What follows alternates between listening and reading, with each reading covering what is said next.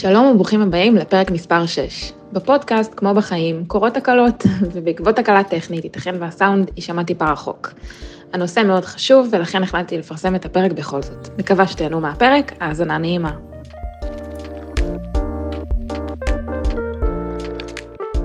טוב, התחלנו. יאללה.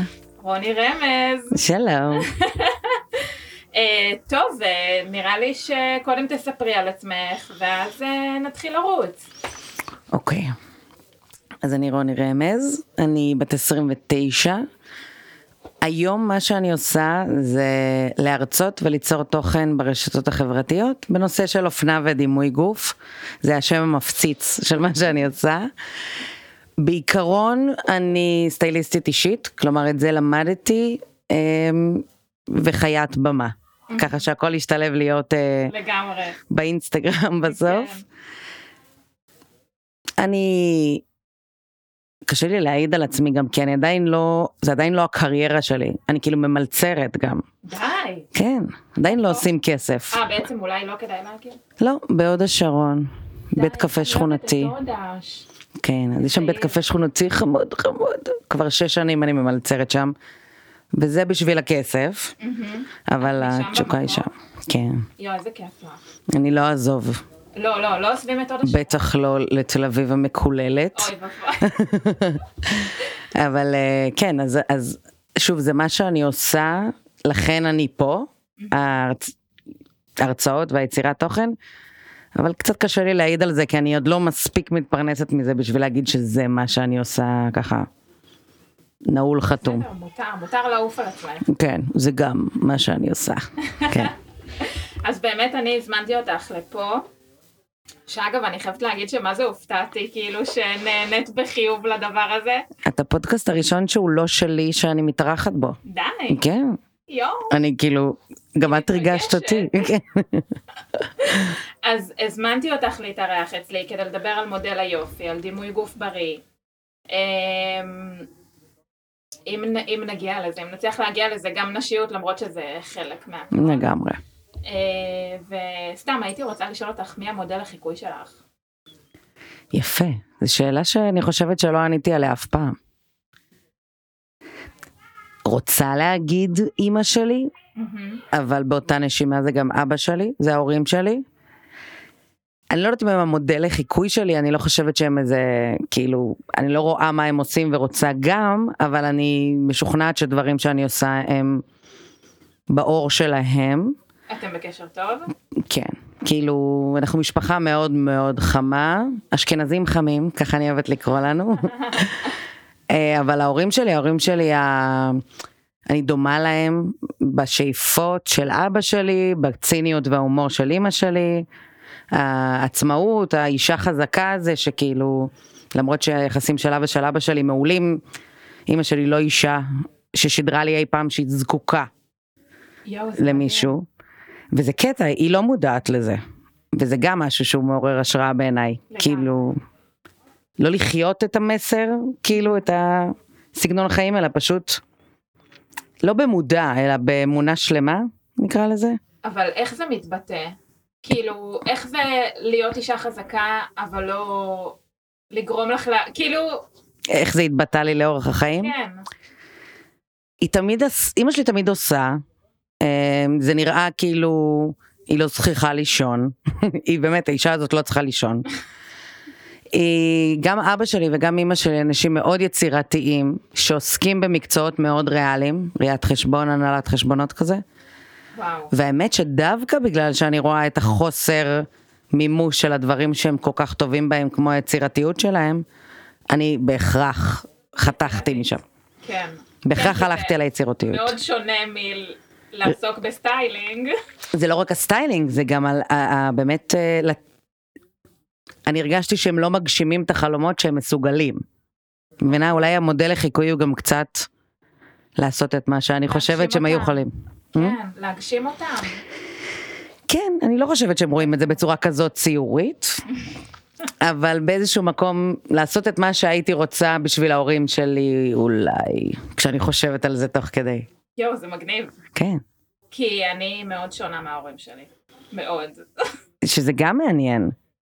אה, אני, אני חושבת שאני שונה אבל מכל, ה... מכל המשפחה. מהמם. אני כאילו, אני הראשונה שעשתה טיול אחרי צבא, קעקועים. אה, גם אני. ככה. כן? כן, ממש טיול אחרי צבא, קעקועים. שאני צריכה לקרוא לך. וכאילו, לא נעים לומר, אבל גם דברים אסורים, אמ, סיגר, לא אמרנו. דברים כאלה. טוב, אנחנו יותר דומות משחשבת. ממש. אנחנו, אנחנו בסוף נסיים כחברות הכי טובות. בואי. בסוף הפרק, מחליפות, טוב, כבר טלפונים החלפנו. יש לנו את זה. אמ, טוב, אז בעצם, איך הגעת לעסוק, כאילו, איך הגעת לעולם הזה של אה, לעוף על הגוף? נכון. לעוף על הגוף זה כאילו שם העסק שלי, שם ההרצאה שלי. אבא שלי, אגב, חשב על השם, אגב, יצירתיות. הבן אדם כותב מדהים. איך הגעתי לזה? הסיפור מספר שגדלתי בתור ילדה שמנה, ולא הסתדרתי עם זה מצד אחד. מצד שני זה אף פעם לא הצליח לפגוע לי בביטחון העצמי, כאילו תמיד מאוד רציתי את התשומת לב. ומצד שלישי, להיות ילדה שגדלה לשנות התשעים ואז לשנות האלפיים כשמנה, אין אישור חברתי שאת בסדר, גם אם יש לי חברות וכולם אוהבים אותי ואני לא מנודה וזה וזה וזה. יש רק את מיכל ינאי בטלוויזיה ואני שרופה על מיכל ינאי. וליאת החירון. וליאת החירון, צריך לזכור גם את ליאת החירון. את צודקת, את צוד... אני מאוד אהבתי את ליאת החירון, גם עדי עזרוני, אוי, הייתי נכון. דנה דבורין. דנה דבורין, אפרת רייטן, לא חסר. אבל, אבל כן חלמתי לדוגמה להיות בערוץ הילדים כשהייתי קטנה, אבל באיזה עולם? כאילו אין אף אחת שדומה לי בערוץ הילדים. נכון. וכשגדלתי, וגם קצת נפתחתי לעולם הסטיילינג, כל החיים אהבתי אופנה, אבל נפתחתי לעולם הסטיילינג, הבנתי שיש חסך. ואומרים שההמצאות הטובות ביותר קורות מתוך צורך. והבנתי, כן, טינג. והבנתי שיש פה משהו שאני יודעת שחסר, וזה, וזה הולך להיות הנישה שלי. כשהתחלתי את הרשתות החברתיות חשבתי שאין עוד מישהי בארץ. לימים גיליתי אותה. מתי התחלת? חמש שנים, משהו אה. כזה. כאילו כמובן שהיה לי רשתות חברתיות, אבל להתחיל להתבטא, כן. משהו כמו חמש שנים, אה, אולי ארבע, כאילו, כמה שנים לפני הקורונה, שנה, שנתיים. חשבתי שאני היחידה. אמרתי לכולם, אני הולכת להביא את הבשורה של הגוף הגדול שמתלבש יפה, אין עוד כאלה, כאילו, עפתי על עצמי ברמות. רגע, איך הרגשת כשגילית שאת לא היחידה? בהתחלה זה הרגיש טוב, זה הרגיש כמו קומונה. אוקיי. כאילו, קולגות, כאילו חברות. ממש הכרת אותן ו... כן, אה, בקורונה נהיינו כזה קבוצה של נשים שמתעסקות בדימוי גוף חיובי באינסטגרם. לימים חברות טובות יותר וטובות פחות, אבל לימים גם חברות שלי. וזה זה, כאילו העליתי פוסט אחד, סטורי אחד, ופתאום הזדהות מאנשים שלא חשבת, שמרגישים כמוני, מבנות רזות. שוב, אני מספרת את זה בתור מי ש... כן. לא הבינה מה זה אומר. אז פתאום כאילו בנות שלמדו איתי בשכבה, בנות שעבדו איתי פעם, כזה כותבות שגם הן מרגישות את זה, ויואו איך דיברת את המילים שלי, ואני, אני במידה 44, 46, 48, כי הם השתנו עם השנים המידות שלי, בחורה במידה 34 מזדהה איתי. טוב, יש פה, כן. צריך לדבר על זה. כן, זהו, באמת, הפרק הראשון של הפודקאסט שלי, הוא היה על הפרעות אכילה. אה, וראיינתי בן אדם מדהים, קוראים לו אופיר דניאל, הוא גם מרואיין מדהים וגם בן אדם מדהים, ו... ושיתפתי שגם אני, גם אני חוויתי, כאילו התמודדתי עם הפרעות אכילה, אה, תשע, עשר שנים, משהו. כזה, וגם אני הייתי הילדה השמנה הזו, שגם גדלה ל... לאבא שהוא היה מורה לחינוך גופני, הוא היה רץ, ספורט, ספורט, ספורט. ממש, זה רק ספורט כזה. כן, רק בצד הגברי. אז, אמ, אז כל הזמן היה לי עניין כאילו עם איך שאני נראית, וגם כל הזמן ניסיתי לעבוד על זה, ואני אומרת את זה באותה נשימה כאילו שגם היום אני עובדת על זה, כי זה. תמיד תמיד מגיע, נכון. אז איך, איך את מתמודדת כאילו עם ה... כי הרי עם החשיפה באה ביקורת, נכון. אז איך את מתמודדת איתה?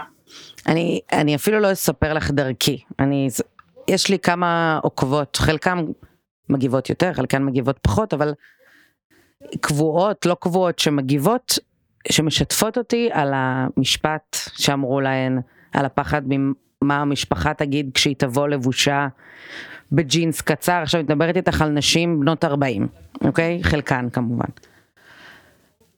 זה לא ישתנה. כלומר, אנחנו לא נשנה את העולם. אנחנו יכולות לשנות את העולם, אבל לא את התגובות של העולם. נכון. הגאונות במרכאות היא לדעת להתמודד עם מה שאנחנו שומעות. היום אני כבר במצב אה, מגן, כאילו אני כבר עם שריון כל כך גדול, לטובה ולרעה, אבל היום לטובה אני חושבת יותר. קשה לביקורת לחדור אליי בלי שאני אזלזל בה ממקום של אם מישהו יער לי שאני לא צריכה ללבוש את הבגד הזה, אני באמת אסתכל על התגובה הזאת ואגיד, בואנה, אתה מסכן, אני מאמינה באמונה שלמה שהבן אדם מסכן, כי הוא מפוצץ מפוצץ ברגשי נחיתות אולי, או בחוויות קשות כל החיים סביב המשקל שלו, או שהוא מפחד פחד מוות להיות שמן. אני מסתכלת על תגובה כזאת ואני אשכרה ח, ח, חומלת על הבן אדם שאומר לי אותה. היום כן.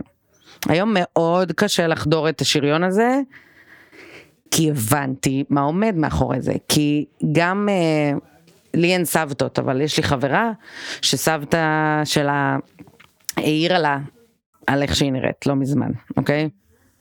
אז אין דבר יותר קשה מזה שבני משפחה שלך אומרים את זה, כי הם אמורים לאהוב אותך ללא תנאים, נכון. ככה למדנו.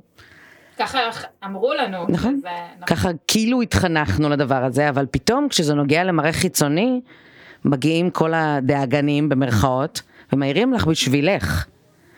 זה תרבות. כן. התרבות היא אכולה מהיסוד שלה. גם הסבתא הזאת גדלה לתרבות לא תפוקה לא פחות. שגם העירו לה על מה היא מכניסה לפה, וכנראה גם הסבתא שלה התעסקה בדברים האלה.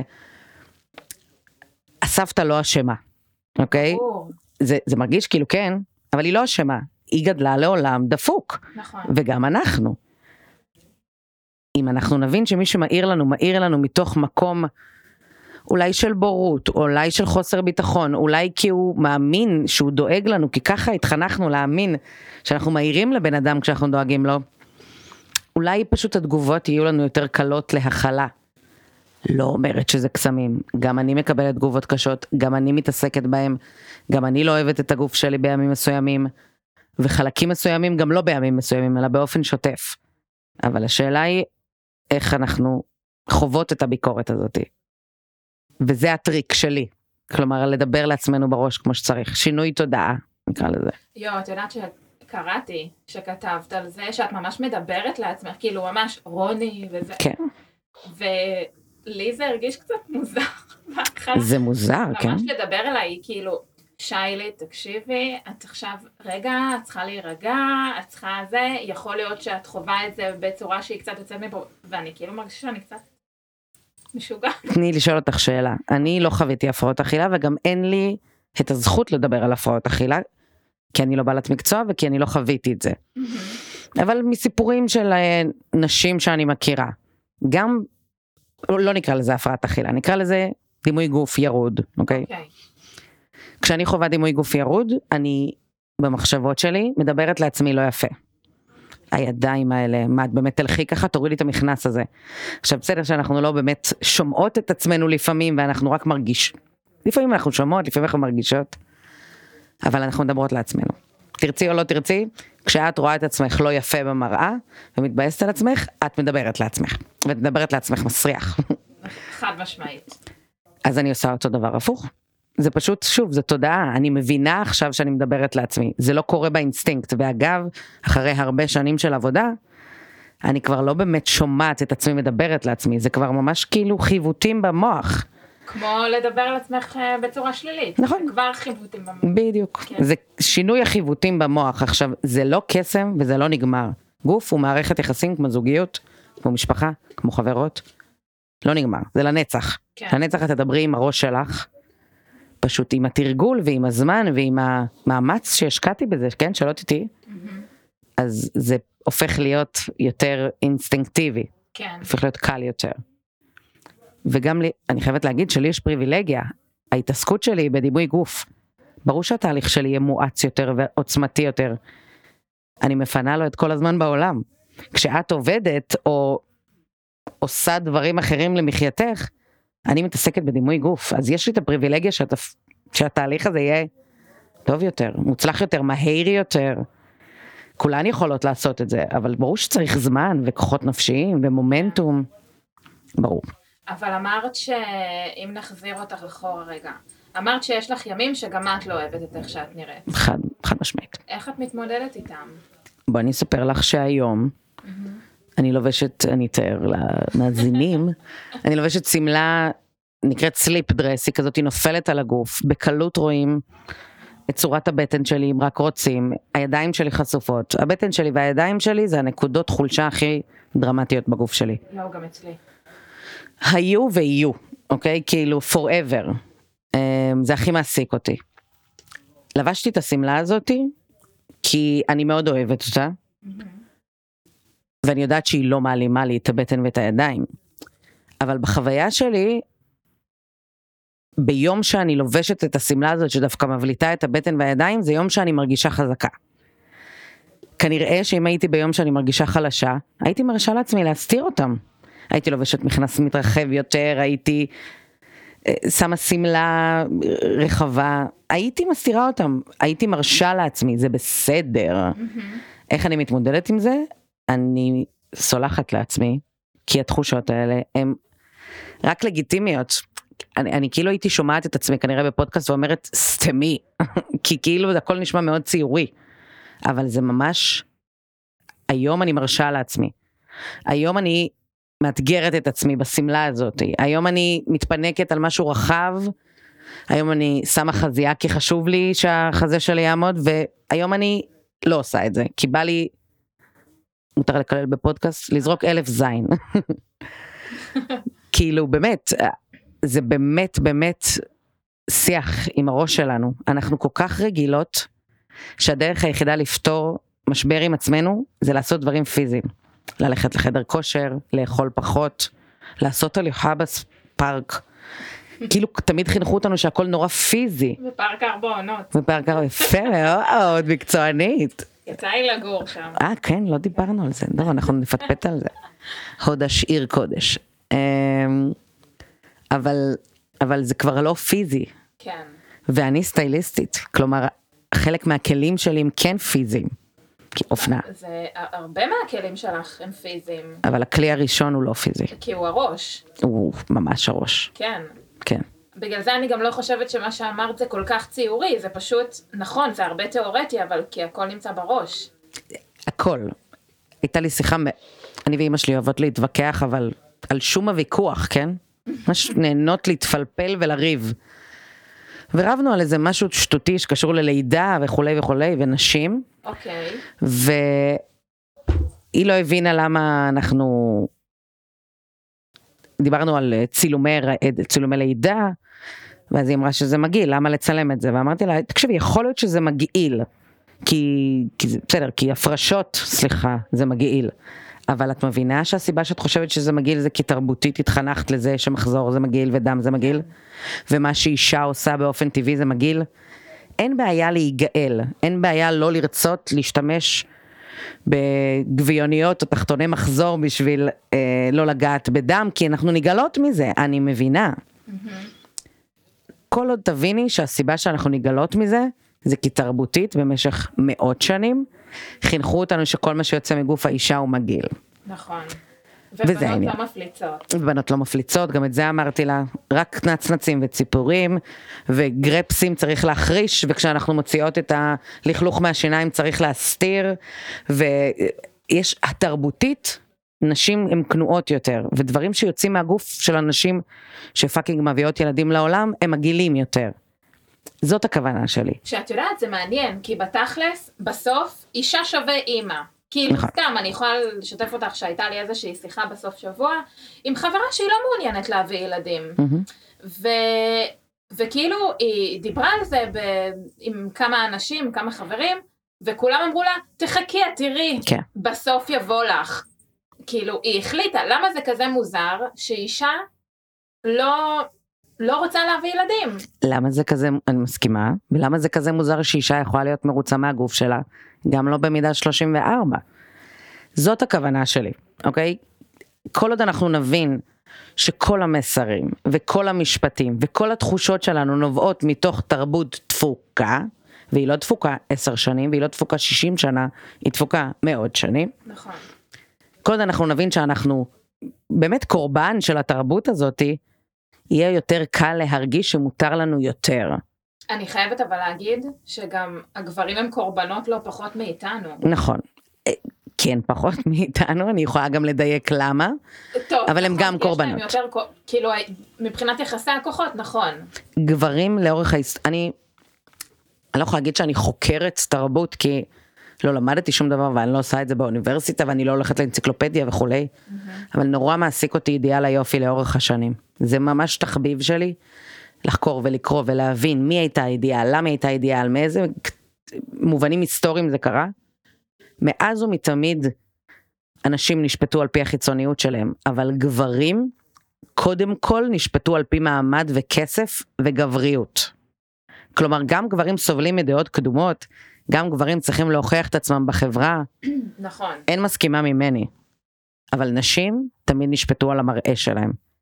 תמיד, תמיד, תמיד, ברמת שחר ההיסטוריה, ברמה שיש בני אדם. שוב, כאילו, ממה שאני חקרתי. לא, לא פגשתי את uh, שחר ההיסטוריה עדיין, אבל בסדר, אנחנו לא מביאים עכשיו כל מיני לינקים למאמרים וכל לא, לא, אבל הדוגמה הכי טובה זה, יש איזשהו ממצא ארכיאולוגי, בסדר? שכחתי את השם שלו עכשיו, האישה משהו, זה ממצא ארכיאולוגי מאיזה 200 אלף לפני הספירה, ורואים שם אישה מאוד מלאה, פסל? פסל, אה, כן, אוקיי. בטן מאוד גדולה, חזה ענק, איבר מין גדול, הכל מאוד מאוד עגולה. ואומרים שככה נראתה האישה בעת העתיקה. למה היא נראתה ככה? כאילו בואי נחשוב על זה רגע. כי הייתה עשירה. והיה לה כסף לאוכל. או שהרי זה פסל, זו לא אישה אמיתית. למה מפסלים מישהי? לרוב כי היא מייצגת משהו, היא כנראה מייצגת את האידיאל. כנראה זו אישה חזקה, כשהייתה, כאילו, את יודעת, כחלק מ... מה הופך אותה להיות, למה אישה שמנה ממלכה, בעת העתיקה היא, היא, היא חזקה? בריאות. בבקשה. אישה שיכולה לשרוד. כן. את מבינה?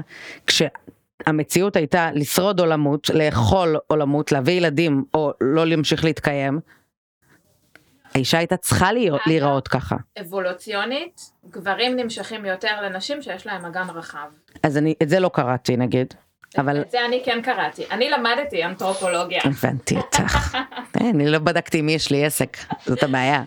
ולמדתי גם אה, כחלק מהקורסים, גם לקחתי מגדר כמובן, אז ממש נכנסתי לזה לעומק, ו, וממש מראים, כאילו הסטטיסטיקה מראה, שגברים גם היום, גברים נמשכים יותר לנשים שיש להם אגן רחב, כי זה מסמל פוריות.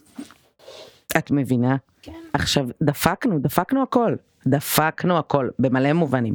אבל אם אנחנו מדברים רגע על אידיאל היופי, דפקנו הכל. היום זה כבר לא קשור לא לרצונות הפנימיים שלנו, מה שאת מספרת, זה לא קשור לאיך גוף האישה בנוי, כי היו שנים שבהם האידיאל היה רזון חולני, כן.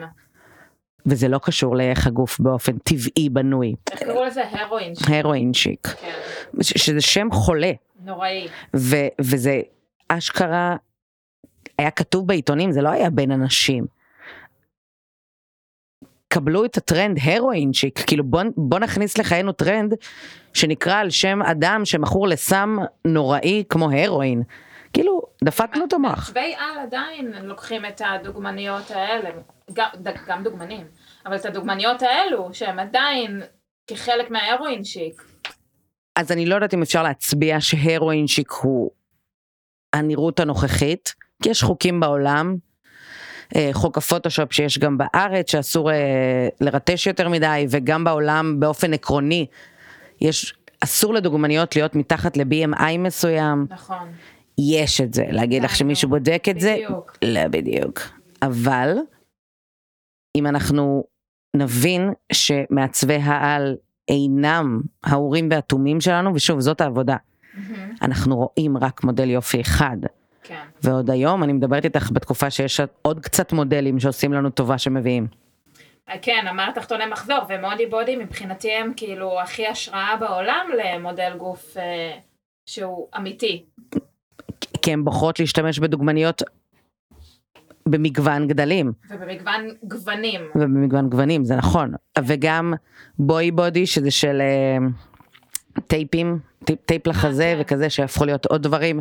וגם אה, American Eagle ו Aerie, שזה המותג הלבשה תחתונה של American Eagle. באמת? לא ראיתי. כן, הם בין, הראשון, בין הראשונים שעשו את זה.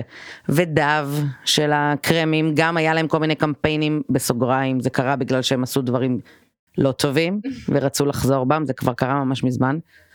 זה קורה, יש עוד מודלים של יופי, אבל בסופו של דבר, כדי לשנות תודעה כל כך עמוקה במוח שלנו, פה מודל יופי אחר ושם מודל יופי אחר, לא מחלחל לנו למוח. כי באח הגדול אין אף אחת שהיא שונה ממודל היופי, חוץ ממבוגרת. נכון. אין, כבר כמה עונות. למרות שתדעי לך חתונמי, טוב, אבל אני חייבת כאילו לסייג ולומר על מעיין, מחתונמי, כן. כן, מחתונמי, שהיא הייתה גימיק, לא נעים לי להגיד. תודה. אני, אני, גם כל הפרק הראשון רק דיברו על המידע שלה, 42, 42. וכל הפרסומת, הפרסומות לפני, התעסקו בזה שמגיעה בחורה שמנה ואיך יקבלו אותה. עכשיו בואי, מעיין דורי, אוקיי? היא לא במשקל שלי. אני נחשבת שמנה פר אקסלנס, סבבה? כאילו, בהגדרה שלי. היא, אם, אני לא יודעת, לא בדקתי את ה-BMI שלה. לדעתי היא לא עוברת את מידה 44, היא בחורה מאוד גבוהה, ככל הנראה היא מאוזנת. אני אומרת לך בכנות, שוב, השערה שלי. וגם אם לא, היא לא מייצגת שמנות. אותי, שוב, אני, אין לי שום דבר נגדה בכלל. כאילו לא מרגישה שהיא מייצגת אותך? לא. זה מה שנורא.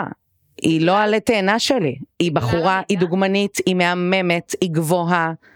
יש לה מבנה גוף שלי אין, אוקיי? לא כל אדם קצת מלא מייצג שמנות. וזה גם, זה גם הבעיה. והיא לא ביקשה להיות עלי תאנה בדבר הזה. כן. כאילו, היא לא ביקשה שיהפכו אותה להיות המייצגת של השמנות לא, ברחבי העולם. נקלעה לסיטואציה כן. לגמרי. אז לא חתונמי מעניין אותי, ואני לא מוחאת כפיים ל-H&M של חו"ל שלא מביאים לארץ מידות. כאילו, זה בדיוק המשחק עם המוח שלנו. כן. אני בדיוק ראיתי פוסט של אה, אושיית רשת, אני לא אגיד את השם שלה, כי אני לא רוצה לשרוף אותה, כאילו אין לי עניין. העירו לה על זה שאיך איך היא מעיזה לרקוד עם כאילו עם הבטן בחוץ, אה, חשוף. היא לבשה איזשהו סט וכאילו חולצת בטן, היא בחורה רזה. רזה. ואז היא כתבה כזה פוסט שמדבר על זה שכאילו, שלא יעירו לה על זה וכל אחת צריכה לעוף על עצמה וברור שהיא תעוף על עצמה. אני באופן אישי לא עוקבת אחריה וכמה וכמה פעמים שלחו אליי עוקבות אה, מסרים כפולים שהיא אומרת. מה זאת אומרת? יש כוח ברשתות החברתיות שהוא מסוכן, כי כשישאלו את אותה אושיית רשת איך היא שומרת על המשקל שלה והיא תיתן את התפריט שלה, היא מסוכנת. כי את עלולה לעשות את התפריט הזה, בלי לדעת יותר מזה. היא תכתוב לך אני אוכלת ככה ביצים, ככה שותה, ככה אוכלת, את תעשי את זה ולא תביני למה את לא יורדת במשקל, או שאת צריכה יותר קלוריות, או ש... לא יודעת, יש עוד דברים שמשפיעים על ירידה במשקל חוץ ממה את אוכלת, כמו... כן, כל מיני מדדים, סוכר, שומן. כן. בבקשה, וסדר יום, ו- וספורט, כן, ספורט, לא, איזה ספורט, כאילו, העובדה שהאושיית רשת הזאת, ההורים והתומים, היא בעייתית. אז אני שמחה שהיא כתבה פוסט כזה, שהוא מעצים, וכזה מותר לך לעוף על עצמך. אבל המאות אלפי בנות שעוקבות אחריה, מאמינות בה, ולצד פוסט אחד ב-80 שנה שמדבר על... תראי לי אחרי זה מי זאת? כן. אוקיי.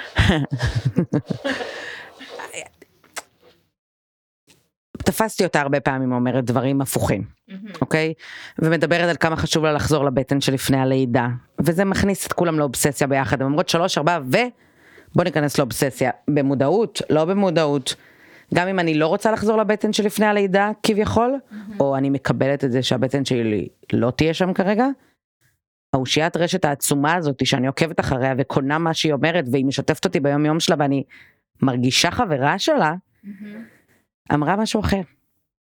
כמה חזקה אני כבר יכולה להיות כשכל הזמן אני שומעת שצריך לחזור לבטן שטוחה אחרי הלידה, כמה חזקה. עזבי, עזבי אחרי לידה, הכיני גופך לקיץ, זה Mm. כאילו משפט שהוא גם רלוונטי לכל הנשים, לא רק נכון. לנשים ש...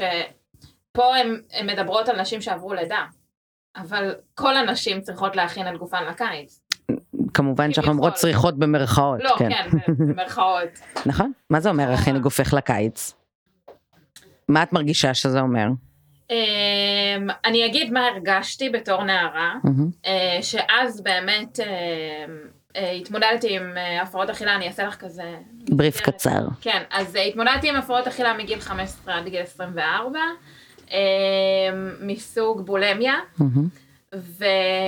וכשהייתי ב... בזמן החטיבה והתיכון, אז בעצם גם לא הייתי אוכלת המון, המון שעות ביום, והייתי מגיעה, מגיעה להתקפי בולמוס ומקיאה. אה, בערב בדרך כלל. אז אני, הקיץ זה היה העונה שהכי הפחידה אותי בעולם. מהמם. כי זה מסיבות בריכה, וזה ים, וכל החברים שלי הולכים לים, אני לא אלך איתם, וגם גדלתי באזור כזה שלכולם יש בריכה בבית. אז, אה, אז מעבר לזה שיש לכולם בריכה בבית, זה גם הופך קצת את האווירה למאוד הישגית, תחרותית, וכזה להיות הכי טוב, הכי יפה, הכי כוסית. אמ, עם הגבר הכי חתיך, עם החבר הכי, כאילו זה כזה הכל מאוד מאוד מאוד תחרותי, ו... וזאת עונה שכמעט ו... אני- חושבת שכמעט ולא הייתי יוצאת מהבית בשעות היום. מהמם.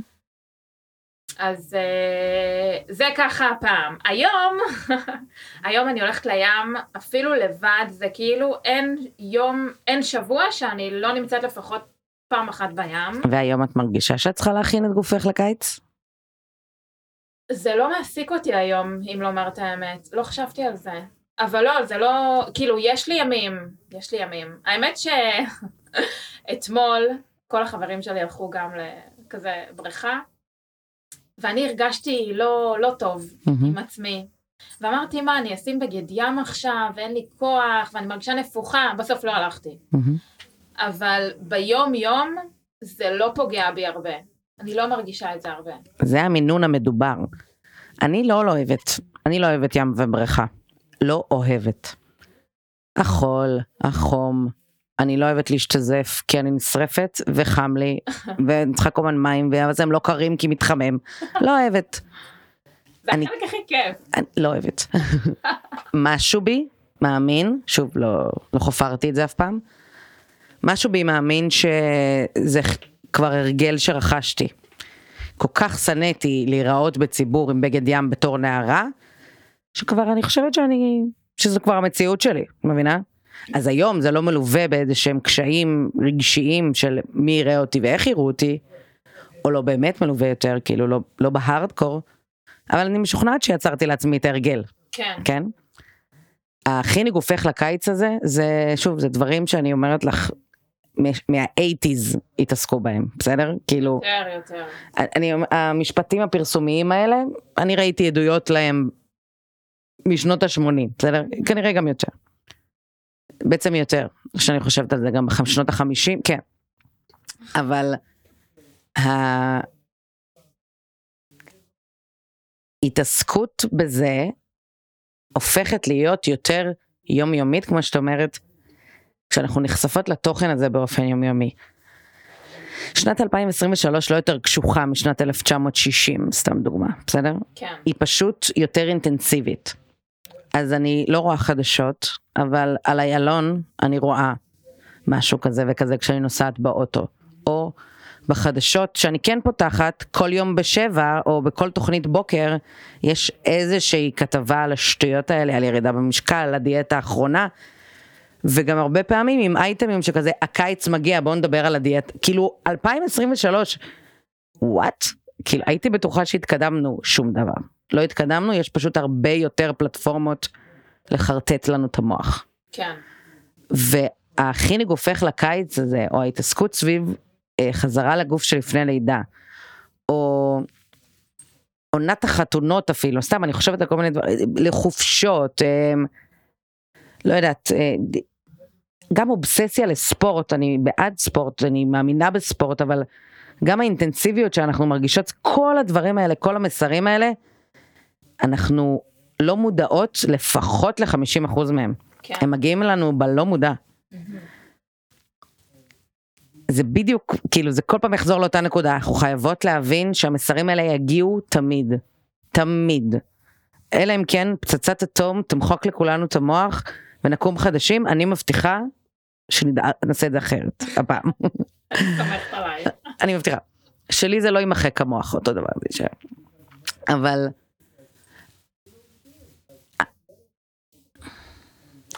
בשיווק יש פנייה לרגש, בסדר? אם תסתכלו על ה... כל הפרסומים שקופצים בממומן, באינסטגרם ובפייסבוק, כל הסרטונים החדשים האלה שקופצים כל הזמן והכל עובר מאוד מהר וכתוביות שלק, שלק, שלק, זה. תמיד זה ילווה כזה בסיפור אישי, בפנייה לרגש, בכזה, לקוחה אמרה לי ככה וככה. א', ב' בשיווק זה לפנות לרגש, אוקיי? אף אחד לא המציא את זה בזמן האחרון. הבעיה היא שבתרבות הדיאטות והספורט כבר גילו מזמן את הטריק הזה של לפנות לרגש, וכדי למכור לך דיאטה, או כדי למכור לך כדורי הרזייה, או כדי למכור לך זריקות, או כדי למכור לך ניתוח, או כדי למכור לך חדר כושר, יפנו לך לכואב, יפנו לך לדברים האלה, כי את ככה את תקני. אני לא מרגישה את זה בזמן האחרון, את יודעת? ושפונים אלייך ככה? כן, אני מרגישה שפשוט משתמשים במשפיענים בעצם, באנשים שהם חזקים ב... כאילו, שה... שכנראה הדעה שלהם תהיה חזקה על נערות, על נשים. את ראית משפיעניות לאחרונה ששוכרים אותם בשביל דיאטות וכאלה? יש את כל התוספי אה, תזונה האלה מהמם. שכאילו משביעים מהמם. וזה, אז כן, יש כאלה. זה נגיד חרטוט חדש ונהדר. קוראים לזה תוספי תזונה. מוכרים לך שאת תשבעי, אבל את לא תשבעי מדיאטה טובה, או מזריקות, את תשבעי מתוספי תזונה, תוספי תזונה זו מילה טובה. היא מילה טובה. תודה, חשבתי על זה. כל הכבוד, באמת, אני כאילו, כתבתי לי את זה פה, מה זאת אומרת? סתם. חרטוט ממדרגה ראשונה. יש גם את כל הדיאטות מיצי, למרות שזה, אני... אני חושבת שיש בזה גם משהו טוב, כאילו, זה יש. טיפול רעלים וכאלה, את מבינה את ההבדל בין אורח חיים בריא לדיאטה? חד משמעית. יש לי חבר, אחד החברים הכי טובים שלי הוא דיאטן. מהמם. בהתחלה אמרתי לו שאני לא רוצה לקרוא לו דיאטן, אני רוצה לקרוא לו תזונאי. חד משמעית. הוא הסביר לי למה קוראים לו דיאטן, כי בהגדרה באוניברסיטאות בעולם דיאטן זה, זה תזונאי, מה שאני רוצה להגדיר תזונאי, בן אדם שלמד ויש לו תואר וכולי וכולי. מהמם. לעומת זאת יכולים לבוא חרטטנים שקוראים לעצמם יועצי תזונה, והם אנשים שלא למדו והם המסוכנים, לכן אנחנו מבדלים בין דיאטן קליני ליועץ תזונה שזה מישהו שלא למד, בהכרח לא למד אגב, אוקיי? זה כמו קואוצ'ר מול פסיכולוג? לא, כי קואוצ'רים לומדים, אבל יש המון שרלטנים היום, אוקיי? הבנתי למה לקרוא לו דיאטן, אבל אמרתי לו שהסיבה שאני לא רוצה לקרוא לו דיאטן זה כי המילה דיאטה מאוד טעונה בעיניי. אני מגיל 12 עשה דיאטות. כן. באהבה גדולה אמא שלי לקחה אותי, כי גם היא וגם אני שותפות גורל להשמנה. כלומר, היא עשתה איתי את הדיאטות האלה, היא עשתה את זה למעני, היא אף פעם לא לחצה עליי, היא נשברה כשאני נשברתי, אני נשברתי כשהיא נשברה, זה כאילו היה כזה, יש לי עוד ארבע אחיות, כולנו, כולנו שמנות, וכולנו חווינו את הדברים האלה בצורה כזאת או אחרת. מהמם. הדיאטות שלי לאורך השנים תמיד הסבו לי קושי, תמיד. זה תמיד כלל בכי, זה תמיד כלל ייאוש, זה תמיד כלל עלייה במשקל או ירידה ולא ירדתי מספיק, תמיד, כל סוגי הדיאטות שעשיתי. כן. לכן המילה דיאטה מאוד טעונה בעיניי. אבל היום אני יודעת שדיאטה לא מכריחה להישקל, והיא לא מכריחה לוותר על כל דבר טוב בחיים התזונתיים שלנו. טוב גם מהנה, לא רק בריא. נכון. כלומר, התזונ... הדיאטן שלי שותה זירו, בביקורת, אבל זירו. כן, כן, הרעל הזה. יש איזון. גם אני, יואו. גם אני. אבל את מבינה? אין איזון בדבר הזה, במכירה הזאתי, באופן שבו משווקים לנו, ואי אפשר לשווק לך עם הערות ביניים. אי אפשר להגיד לך, תאכלי, תקחי את התוספי תזונה האלה, כי את רוצה להיראות עם בטן שטוחה לקראת הקיץ, ולהגיד לך, בסוגריים, אבל שימי לב שכל גוף הוא גוף יפה. כן. זה בי, כאילו. לא מוכרים, מוכרים רק בקיצון, ככה עושים את זה. כאילו, חייבים לצבוע לך את המציאות בצבע מסוים כדי שתקני, בטח אם זה לא זול. לא, אני כל כך צינית כבר לגבי כל הדברים האלה, שאני לא מאמינה להם. מהמם. אבל גם אני הייתי שם בדיאטות וזה, ובאמת הייתה לי דיאטה שכמעט ולא הייתי אוכלת. למה? כי אסור. כי עכשיו אסור. 17 ימים, אסור לי לאכול כלום חוץ מארבעה תפוחים ביום. ו... וירדתי במשקל. עכשיו, את יודעת מה הכי מסוכן? שאנשים באים ואומרים לך, וואו, איך רזית יפה. Mm, איזה נושא חשוב העלית עכשיו. והם לא יודעים שזה בגלל שלא אכלתי כמעט. אז אני ממשיכה לשמר, כי קיבלת תגובות טובות. בדיוק. אחד, יש לי פוסט שהעליתי די מזמן כבר, בכמה גרסאות, גם בתקופת הפוסטים הכתובים וגם בתקופת הסרטונים, שדיברתי על ההשלכות של המילה איזה יופי רזית, או של התעסקות באיך בן אדם נראה בהתאם להשמנה או הרזייה. כן. ויש לי סיפור ממש טוב בנושא שהוא אפילו לא הסיפור שלי, אבל כשעבדתי לפני כמה שנים, גם בבית קפה שאני עובדת בו היום, עבדה איתי מישהי תקופה קצרה. בחורה מאוד מוחצנת, מאוד רועשת, כזאת, הולכת עם קצר, קעקוע ענק על הירך, מאוד מאוד צוברת תשומת לב. ויום אחד בא אחד הלקוחות הקבועים יחסית שלנו, ומכירים גם מהחדר כושר או משהו כזה, והוא אמר לה, רזית נורא. ישבתי לידו, ישבנו על הבר, ישבתי לידו, והיא נכנסה בו. באבו אבוה. אני, נשרה לי הלסת וכבר הייתי בעולם הדימוי גוף. כלומר, כבר אני יודעת מה דעתי על הנושא.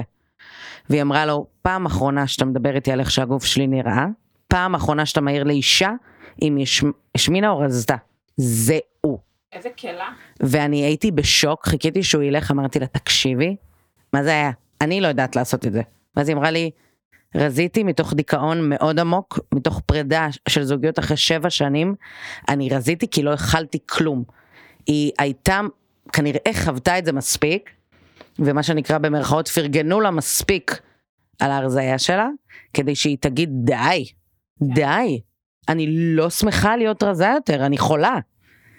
ו- וזה שהיא עשתה את זה, זה גם הגיל, היא הייתה קצת יותר גדולה ממני, זה כנראה גם החוויות שהיא צברה, זה כנראה גם השיחות והאנשים שהקיפו אותה. אבל להגיד לבן אדם איזה יופי רזית, זה מסוכן. ואנשים שדיברו איתי כשהעליתי את זה, אמרו לי, כן, אבל יש אנשים שרוצים לרזות, שמתאמצים לרזות. לדוגמה, אורח חיים בריא, ספורט כמו שצריך, עושים את מה שצריך לפי הספר. תפרגן להם, לא על זה שהם רזו, תפרגן להם על ההתמדה שלהם. זה השיח שצריך לשנות. נכון. אל תגידי לי איזה יופי רזית, תגידי לי, את נראית נהדר, את קורנת, את, מה עשית, איזה שינוי עשית, איזה יופי, איזה יופי ההתמדה, איזה, כזה, בוא, בוא נפסיק להחמיא על רזון, ובאותה נשימה בוא נפסיק להחמיא גם על השמנה למי שבמרכאות צריכה את זה. יש לי חברה טובה שעשתה דיאטת השמנה. היא מתה לעלות במשקל, שזה כאילו במציאות שלי לא קיים, אבל היא מתה לעלות במשקל. וגם שם כל תגובה על הגוף שלה כאבה לה. כלומר היא לא הייתה צריכה להיות שמנה בשביל שיכאיבו לה בזה שמעירים לה על הגוף שלה. כי גם לה להגיד איזה יופי רזית, היא רוצה למות. כי לא טוב לה שהיא כזאת רזה, היא רזה מדי בעיני עצמה. גם זה להגיד. לה, בסדר, אבל אה, תאכלי. לא, את, את יכולה לאכול מה שבא לך, מה. אכפת לך, את לא משמינה, זה גם. המחשבה שאנחנו יודעים הכל, נוראית. כן. גם האימהות שלנו לא יודעות הכל. גם הסבתות שלנו, גם המורות שלנו, גם המאמנת כושר בחדר כושר שאנחנו נורא אוהבות, או המורה שלנו לפילאטיס. כולם אנשים עם דפקות ועם חוויות ועם אנשים שהעירו להם, כולם. כן.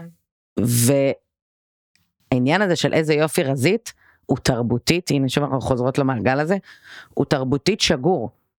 ממש תרבותית. כאילו, לפעמים אני צריכה, אני מרגישה לא נעים להעיר לאנשים שמדברים איתי על הגוף שלי, כי מבחינתם הם עושים משהו חיובי. כן. אה, אוקיי, אז אני צריכה ללכת הביתה עם הרגשות האלה, או שאני אתן להם טיפ לגישה קצת שונה. וזה לא פשוט, אני לא תמיד מסוגלת להעיר. אבל, א', כשאני עושה את זה אני מאוד גאה בעצמי, וזו תחושה עילאית. כן.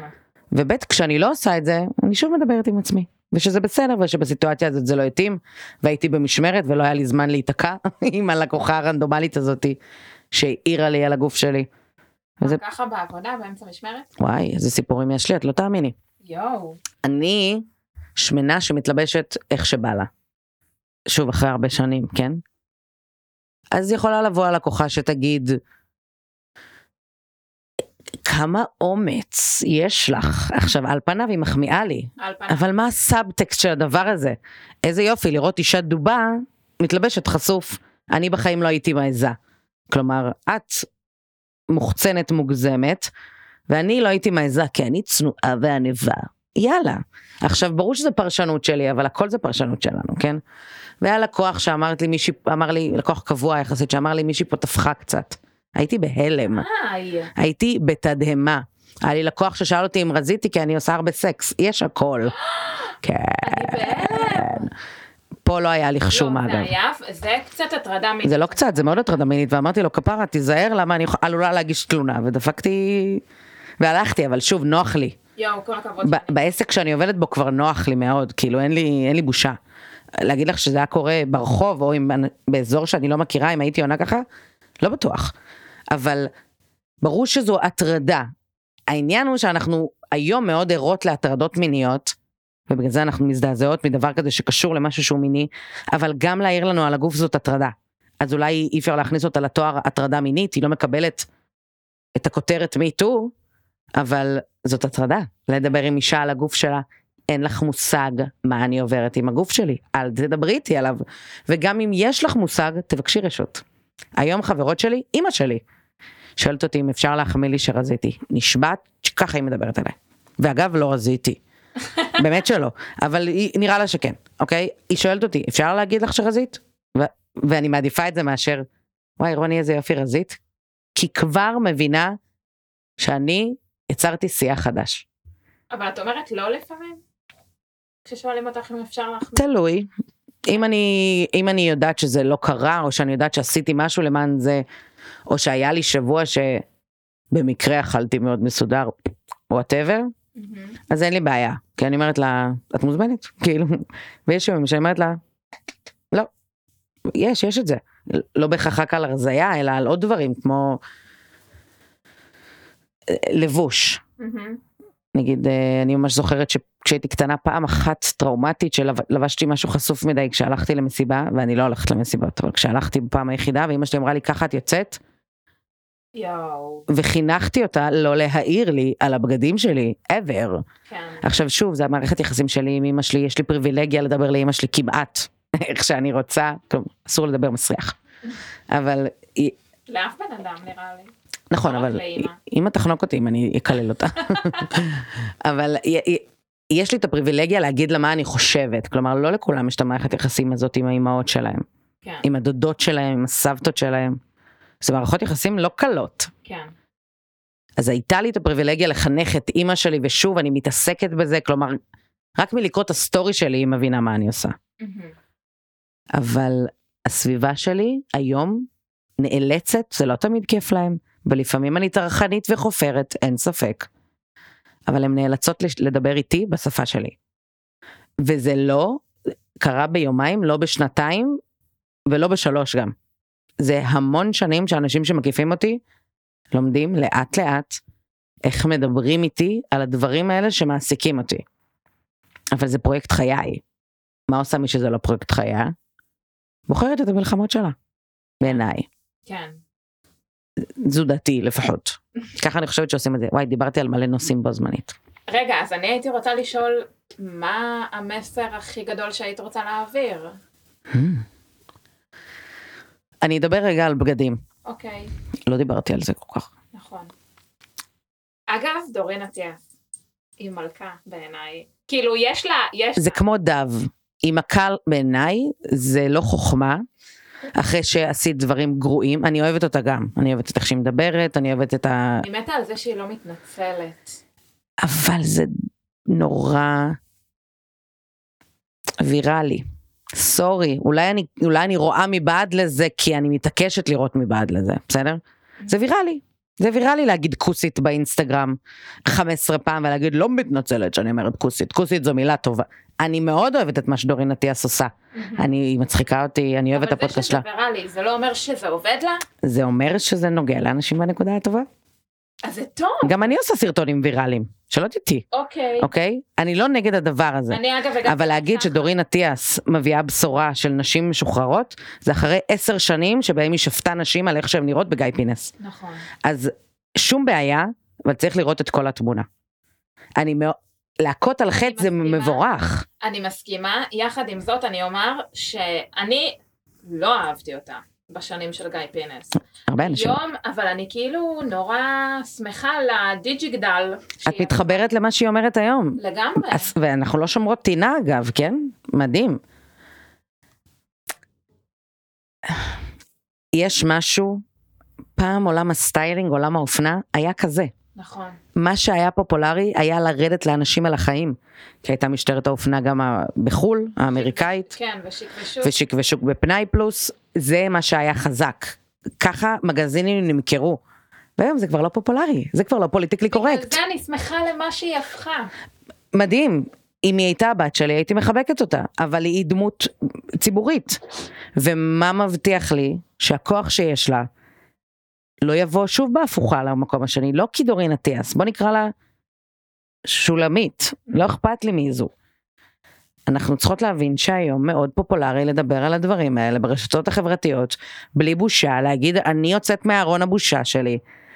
צריך לדעת מתי מסבנים אותנו. עכשיו דורין אטיאס לא מסבנת אותי כי היא לא מוכרת לי שום דבר.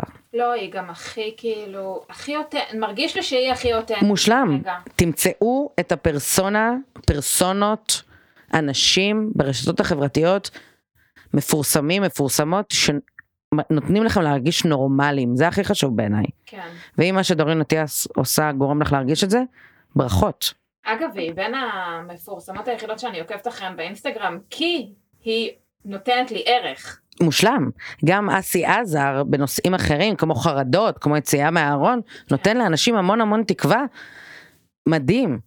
אם זה מה שמעסיק אתכם היום, דימוי גוף, או שחרור, או נשיות, או כל נושא אחר, תמצאו את הפרסונות האלה שנותנים לכם כוח. זה למה אני התחלתי להתעסק ברשתות החברתיות, כדי לתת כוח. באמת. רגע, רצינו לדבר על סטיילינג ולקחתי אותך נכון. מדורין אטיאס. נכון. אני רואה, אני רואה בבגדים כלי, אוקיי? יש המון כלים לשינוי תודעה, לחוויות, אני לא למדתי לא אימון, לא פסיכולוגיה. אין לי תואר אגב, כאילו, בסדר, טוב. לא, אני אומרת, לא למדתי משהו. גם סטיילינג זה קורס, בסדר? אז מה, הנה למדת. עושים קצת כאילו שוגי ווגי, קצת, קצת הפקות, לא, ואת לא, אני סטייליסטית. לא מסכימה שאת... אה, אני אומרת את זה באהבה, כלומר הכוונה שלי זה שלא צריך להשתגע כדי להבין דברים. אוקיי, אוקיי, אוקיי, אה, סבבה, אז אני איתך. אוקיי. שורה תחתונה, מרקר. יש המון כלים לשנות את התודעה שלנו, לשנות את החוויה שלנו באיך שאנחנו מתנהלות ומסתובבות בעולם. בגדים הם הכרח, הרי אי אפשר ללכת ערומים כמו, כמו שאומר השיר. הבגדים יכ... הרבה פעמים יכולים להיות כיסוי, אבל הם תמיד דרך ביטוי, אוקיי? כי גם הבן אדם שילבש את הברמודה והחולצה הקרועה ויגיד בגדים לא מעניינים אותי, מה זה ההתעסקות השטחית הזאתי? הוא בן אדם שמאוד מתעסק במה הבגדים שלו משדרים, פשוט לא בהמון מודעות. יש לי ידיד כזה שלובש את המכנס הג'ינס הקרוע, את החולצה הזאת שהוא קנה בהודיז ויוצא מהבית. אומר לי, מה את מתעסקת בחרא הזה? התשובה היא שגם אתה מתעסק בחרא הזה. אתה פשוט עושה את זה בפחות תשומת לב. נכון. כי אתה לא תשים מכופתרת ונעל שפיץ, כי זה לא משדר את מי שאתה. אתה משדר, לא אכפת לי. כן. אז אנחנו משדרים דברים בעזרת בגדים. יכולת הביטוי שלנו היא בחירה, אוקיי? אני יכולה לבחור לשים, כמו שסיפרתי קודם, את השמלה הרחבה, ואני יכולה לשדר, אני כרגע משוחררת. ואני יכולה לדפוק את השמלה, ולהגיד אני כרגע עפה על עצמי. וזה גם רק אצלי, אני לא הודעתי לאף אחד שאני הולכת לעוף על עצמי היום. רק מול עצמי, היום את עפה על עצמך, היום את מאדירה את עצמך, היום את מסתתרת, היום את בשחור כי לא בא לך למשוך תשומת לב. את מבינה? יכול להיות שהיום את בשחור כי בא לך למשוך תשומת לב, זה ממש עניין של איך שאנחנו חוות את הבגדים שלנו. כל מה שאמרו לנו כל החיים, שחור זה מרזה, פסים לרוחב זה משמין, שחור וחום לא הולכים ביחד, נקודות מרצדות בעיניים, כתום זה... לא יודעת עוד מה יש בדרך. כל זה bullshit. הם כלים, יש כלים בסטיילינג. כלי הסטיילינג נועדו לעזור לנו להכיר את הגוף שלנו וליצור סימטריה בעין. חוץ מזה, כל סטייליסט שאתן רואות ברשתות החברתיות ואומר לכן, אסור לכן, אנא מכן, בבקשה, אני מתחננת, זו הבקשה, זה המסר שלי. אוקיי, הנה, מצאתי את המסר, מצאתי את הקול שלי. כל אדם, ועכשיו אני מדברת על סטייליסטים וסטייליסטיות, שאומרים לכם על, אל תלבשו skinny, אל תלבשי מכנס קצר כי את נמוכה, אל תלבשי ארוך כי את גבוהה, אל תלבשי, כל שטות שאתן שומעות, בבקשה מכן, אל תאמינו, זה שטויות. חוקי הסטיילינג הם מאוד בסיסיים. כל מה שבנו מעל זה, זה כדי למכור לכם שירותי סטיילינג, כדי שתעשו עוקב, כדי שתעשו לייק ותהפכו את האדם הזה לוויראלי. יש סטייליסט אחד שאני ממש לא אגיד את שמו כי לא מגיע לו את זה, שעושה שירות גרוע ובנות מעריצות אותו. הבן אדם הזה הוא סכנת נפשות. יואו, גם על אהבת הספר דרך אגב. בוודאי. כל סטייליסט או סטייליסטית, כל דיאטן או תזונאי או מאמן כושר שמדבר אליכם ברשתות החברתיות ואומר לכם, תעשו, בבקשה תטילו ספק. הכל בביקורת, הכל בספק. תמיד, גם, גם בתוכן שלי, אני אומרת את זה. לא כל מה שאני אומרת הוא קדוש. סבבה? זו דעתי. כן. קחו בחשבון, גם לא כל מה שאני מספרת על החיים שלי הוא 100% מהמציאות. יש גם דברים שלא סיפרתי. זה לא אומר שהזוגיות שלי מאושרת כל הזמן, זה לא אומר שאני כל הזמן שמחה מהגוף שלי, זה לא אומר שאין לי משברים, זה פשוט לא סיפרתי עליהם. כי הרגשתי שזה פחות רלוונטי, כי זה לא התאים, כי זה אישי, כי זה לא רק שלי. הכל בביקורת, ביקורת זאת המילה בעיניי, ביקורת וחמלה. הנה, את רואה, את אפילו לא צריכה לעשות תואר, זה הדבר הראשון. כן, אחותי אמרה לי שאני צריכה ללמוד סוציולוגיה, כי זה מאוד מתאים לי. לגמרי, זה מה שאני למדתי, סוציולוגיה אנתרופולוגיה. להטיל ספק, חברים. להטיל ספק בהכל. לגמרי. מבחינתי זה אחלה סיום לפרק. כן. אני גם גאה בי. אני, אני גם גאה בה, הסיכום הזה היה נחמד, זה יצא ממני. ממש, כמו הערה כזה, התגלות אלוהית. אמרתי את זה עשרות פעמים, אבל זה לא, לא הייתי מוכנה. זה, זה קרה משום מקום. זה בא יפה. טוב, תודה רוני. תודה לך. אצלי. איזה כיף שהזמנת אותי. לגמרי, כאילו. כיף שבאת, שהסכמת. לגמרי. ותודה רבה למאזינים שלנו, נתראה בפרק הבא של לא נורמלית.